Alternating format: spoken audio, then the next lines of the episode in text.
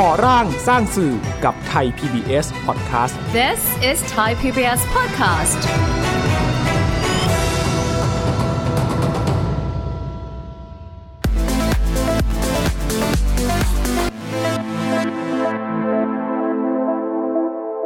ยู่ดีมีแหงเรากำลังจะบอกว่า นี่คือคนอีสานที่เรามีมีทรัพยากรมีอาหาร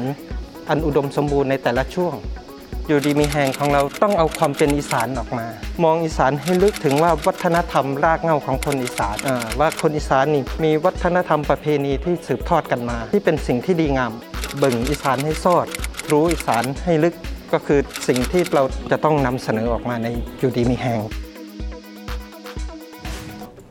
สวัสดีค่ะ คุณผู้ชมคะพบกับรายการก่อร่างสร้างสื่อและฟักแฟงวิภาพรวัฒนวิทย์นะคะ รายการที่จะชวนคุณผู้ชมขยับเข้าใกล้และเข้าใจการทำงานของสื่อสาธารณะตลอด 14 ปีที่ผ่านมาค่ะ ก่อนหน้านี้เราได้รับชมรายการและได้รู้จักเพจและตะและใต้ พื้นที่การสื่อสารเรื่องราวจากภาคใต้นะคะ วันนี้เราจะขยับไปที่ภาคอีสานกันบ้างค่ะหนึ่งในพื้นที่สื่อสารทางออนไลน์ที่สำนักเครือข่ายสื่อสาธารณะได้ร่วมพัฒนาขึ้นนะคะ ก็คือเพจ Facebook ที่ชื่อว่าอยู่ดีีมีแฮงค่ะ เป็นพื้นที่ที่นำเสนอเรื่องราวขับเคลื่อนประเด็น สะท้อนสถานการณ์ที่เกิดขึ้นในพื้นที่ภาคอีสาน และที่สำคัญนำไปสู่การหาทางออก ที่เป็นทางออกที่เกิดขึ้นจากความต้องการของคนในพื้นที่นะคะ วันนี้ทีมงานอยู่ดีมีแฮงค่ะ ส่งสองผู้ผลิตมาร่วมพูดคุยกับเราในรายการนะคะ พี่อ๋องเดชาคำเบ้าเมือง และน้องหยกมิ่งขวัญถือเหมาะสวัสดีทั้งสองท่านค่ะ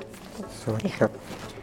เราเจอกันบ่อยๆนะคะ แต่ว่าวันนี้คุยกันแบบทางการมากขึ้น แต่อยากจะย้อนพี่อ๋องนิดนึง อยากจะย้อนถามว่าพี่อ๋องมาเป็นผู้ผลิตภาคพลเมืองกับอยู่ดีมีแฮงได้ยังไงคะ ครับ ถ้าจะเริ่มเลยก็คือว่าเดิมทีผมทำงานชุมชนนะครับทำงานด้านสิ่งแวดล้อมในพื้นที่ภาคอีสานอยู่แล้วนะครับ ไม่ว่าเรื่องของ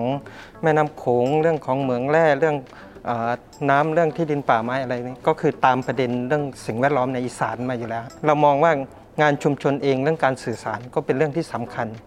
อตอนนั้นนี่ตอนที่ยังไม่มีไทย PBS พวกเราก็เริ่มจากงานการเขียนข่าว แล้วก็ส่งไปสำนักข่าวต่างๆ อะไรพวกนี้แล้วก็ได้ลงหนังสือพิมพ์บ้างข่าวท้องถิ่นบ้าง ก็เอามาให้ชาวบ้านดูก็ดีใจกัน จนกระทั่งชาวบ้านก็เริ่มมีวิทยุชุมชน ที่จะเป็นเครื่องมือหรือเป็นกระบอกเสียงในการสื่อสารนะครับ นี่ก็ชาวบ้านก็ใช้มาตลอดก็คือใช้งานเขียนงานเสียง แล้วทีนี้ก็มาถึงงานภาพ ก็คือเออทางผมเองแล้วก็เครือข่ายหลายท่านนะครับ ในภาคอีสานที่ได้เป็นนักข่าวพลเมือง ก็คือเริ่มจากการอบรมกับทางไทย PBS ช่วงนั้นน่าจะประมาณปี 2553 อะไรช่วงเนี้ยอืมก็เริ่มมีการอ่าทางไทย PBS นี่ก็เริ่มลงไปอบรมทั่วประเทศใช่ไหมฮะ หนึ่งในนั้นก็คือพื้นที่ภาคอีสาน ซึ่งผมเองก็เป็นเอ่อคนหนึ่งที่เคยทำงานสื่อพวกนี้มาก็เลยคิดว่าเป็นโอกาสดีที่จะเข้าไปร่วม แล้วก็เป็นคนหนึ่งที่จะได้สื่อสารเรื่องราวของชุมชนออกไป ค่ะค่ะ ในยุคนั้นน่ะเราต้องคุ้นกับคำว่าเพราะพลังการสื่อสารอยู่ในมือคุณใช่ไหมใช่ครัคะบผมคือทุกคนสื่อสารได้จากโทรศัพท์มือถือ ยุคนั้นมีโทรศัพท์มือถือใหม่ ๆ ที่มันบูมใหม่ๆเนาะครับค่ะ ตอนนั้นนอกเหนือจากอบรมเป็นนักข่าวพลเมือง พี่อ๋องขยับขึ้นมาเป็นผู้ผลิตภาพพลเมืองยังไง แล้วมันต่างกันยังไง ก็คือหนึ่งก็คือว่าการเป็นนักข่าวพลเมืองก็คือเราสื่อสารเรื่องของเราที่อยากรู้อยากเห็น ก็ส่งข่าวเรื่อยๆเรื่อยๆ จนกระทั่งมีอบรมของอยู่ดีมีแหงเราก็เลยคิดว่าน่าจะพพัฒนาตัวเองแล้วก็ยกระดับขึ้นมา แล้วก็เริ่มเข้าไป อบรมกับอยู่ดีมีแหงก็เพิ่มทักษะขึ้นมาอีกนะครับ เพราะว่าเอ่ออยู่ดีมีแหงหรือการผลิตเป็นผู้ผลิตอิสระอะไรพวกนี้นี่มันก็ทักษะมันก็สูงขึ้นกว่านักข่าวพลเมืองเนาะเรื่องการมุมมองภาพเรื่องการเล่าเรื่องเรื่องการมองประเด็นเรื่องการคิดคอนเทนต์ต่างค่ะๆมันก็จะมี มียกระดับขึ้นมาอีก ค่ะ ขยับไปถามน้องคนรุ่นใหม่ในอยู่ดีมีแฮงไฟแรงด้วยนะคะครับกว่าจะมาเป็นผู้ผลิตภาพพลเมืองยกผ่านอะไรมาบ้างครับก็ผ่านการอบรมอะค่ะก็คือจริงๆหยกเองก็เติบโตมาจากแบบการการที่แบบไปเรียนรู้ในชุมชนอะไรอย่างนี้เหมือนกันนะคะก็ไม่ได้จบแบบนิเทนิเทศโดยตรง แต่ว่าเรามีโอกาสลงไปเรียนรู้ในพื้นที่อะไรอย่างเงี้ยค่ะแล้วเราก็มีโอกาสแบบว่าถ่ายภาพสื่อสารออกมาบ้างอย่างเงี้ยค่ะ พอมีการเปิดการอบรมของอยู่ดีมีแฮงค่ะ เราก็รู้สึกว่าเราเองก็สนใจด้านนี้มา เราก็เลยมีการแบบเข้าร่วมอบรมกับอยู่ดีมีแฮงค่ะ ก็คือไม่ได้เน้นในในเรื่องของแบบเทคนิคมาก แต่ว่าเป็นการเข้าไปเรียนรู้ประเด็นเนื้อหาที่จะสื่อสารออกมาค่ะ เป็นเรื่องราวของชาวบ้านของแบบชุมชนอะไรอย่างเงี้ยค่ะ แบบไปทำความเข้าใจค่ะ มันมันมันช่วยให้หยกเข้าใจชุมชนมากขึ้น ประเด็นแรกเนี่ยเริ่มต้นจากที่ไหน ชิ้นแรกที่หยกทชิ้นแรก เป็นเรื่องของการทำเอ่อ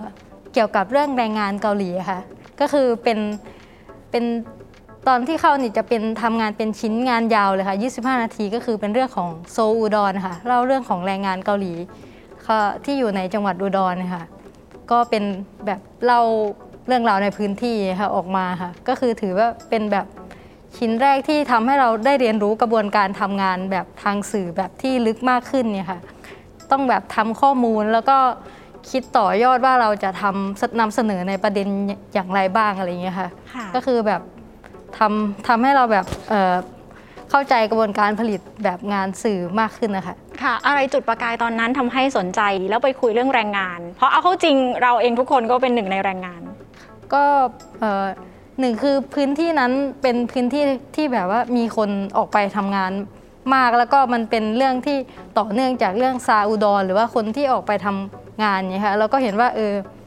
ในอุดรมันมีคนที่แบบออกไปขายแรงงานเยอะอะไรแล้วก็มันมีทั้ง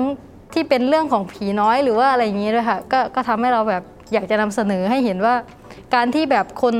ออกไปหาเงิน ต่างประเทศแล้วส่งกลับมาค่ะมันไม่ไม่ได้แค่แบบว่า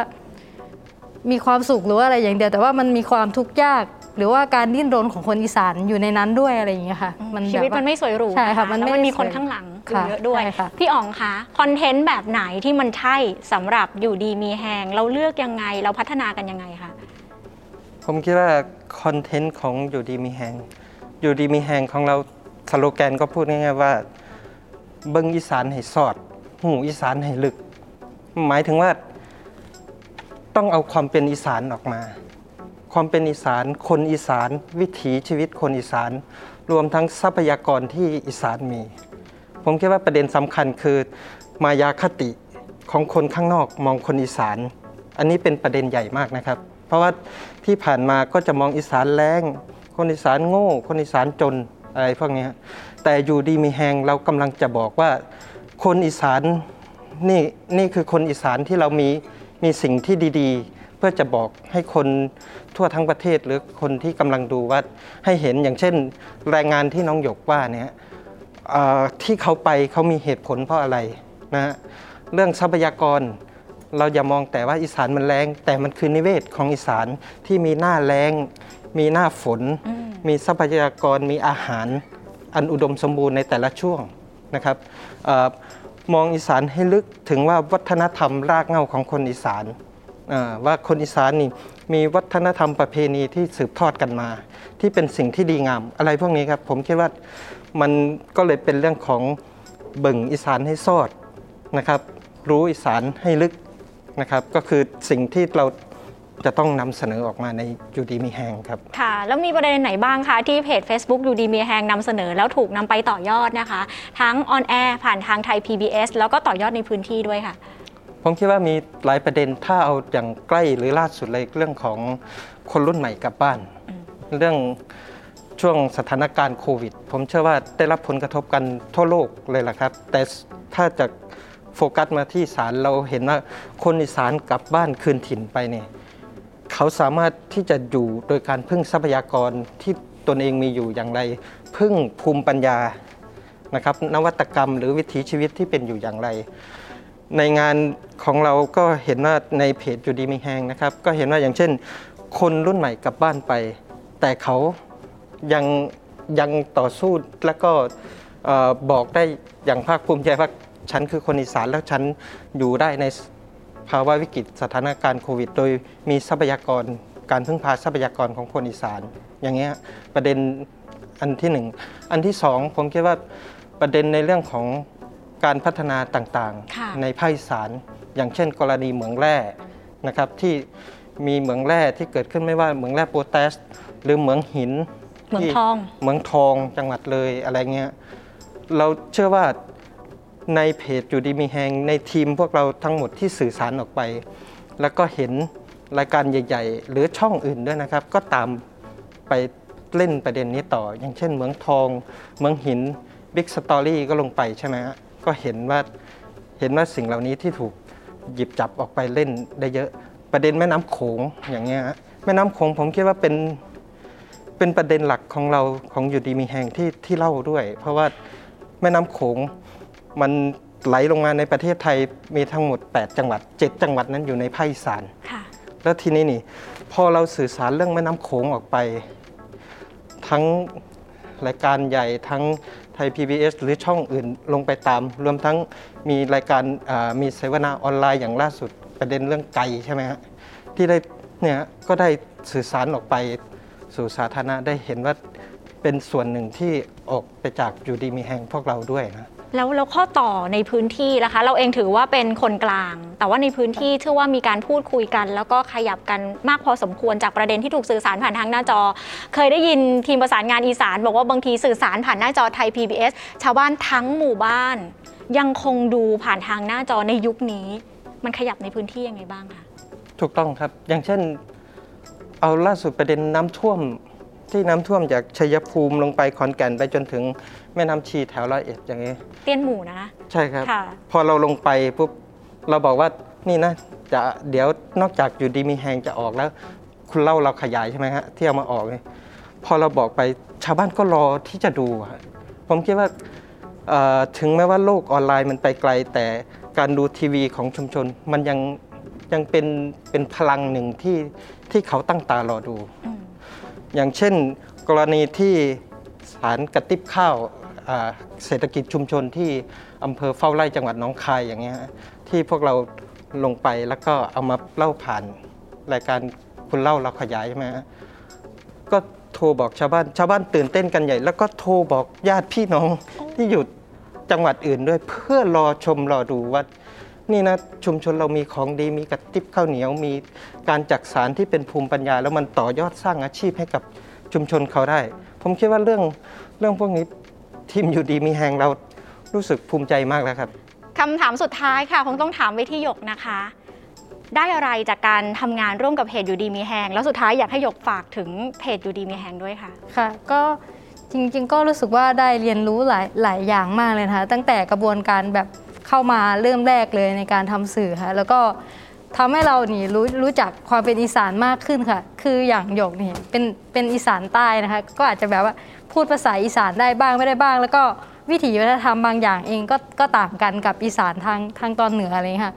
ก็ทำให้เราแบบได้ได้เรียนรู้ในวิถีวัฒนธรรมมากขึ้น แล้วก็รู้จักทรัพยากรที่อยู่ในอีสานมากขึ้น ซึ่งมันแบบส่งผลต่อแบบคนที่อยู่ในชุมชนหรือว่าอะไรอย่างเงี้ยค่ะแบบ คือเขาพึ่งพาทรัพยากร ทรัพยากรก็พึ่งพาชุมชนอะไรอย่างเงี้ยค่ะแบบทำให้เราแบบได้เรียนรู้หลากหลายขึ้นค่ะเอ่อสุดท้ายก็ก็อยากฝากเพจอยู่ดีมีแฮงด้วยนะคะ เพจ ถ้าคุณอยากรู้จักอีสานมากขึ้นนะคะก็ ฝากติดตามเพจอยู่ดีมีแฮงด้วยค่ะ ค่ะ ขอบคุณทั้งหยกแล้วก็พี่อ๋องนะคะ ที่มาร่วมพูดคุยกับเราในวันนี้นะคะ คุณผู้ชมคะนี่คือส่วนหนึ่งของรายการก่อร่างสร้างสื่อนะคะ เราได้รับฟังเรื่องราวจากแลต้าและใต้ก่อนหน้านี้ วันนี้ได้คุยกันถึงเรื่องราวจากภาคอีสาน และเดี๋ยววันต่อไปค่ะ เราจะได้รู้จักใกล้ชิดกับการผลิตเนื้อหา เรื่องราวจากพื้นที่ภาคเหนือผ่านเพจ The North องศาเหนือมากขึ้น อยากจะชวนติดตามนะคะคุณผู้ชมกลับมาติดตามรายการก่อร่างสร้างสื่อได้ ทุกวันจันทร์ถึงวันพฤหัสบดี4ทุ่ม15 นาทีถึง 4 ทุ่มครึ่งค่ะ หรือสามารถติดตามรับฟังได้อีกหนึ่งช่องทางนะคะ thaipbspodcast.com และแอปพลิเคชัน Thai PBS Podcast ค่ะ วันนี้หมดเวลาแล้วนะคะ แฟนกับพี่อ๋องและน้องหยกลาไปก่อน แล้วพบกันใหม่ สวัสดีค่ะ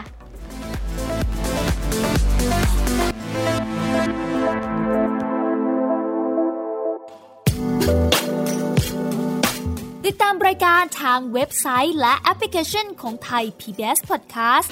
Spotify SoundCloud Google Podcast Apple Podcast และ YouTube Channel Thai PBS Podcast Thai PBS podcast. View the world via the voice.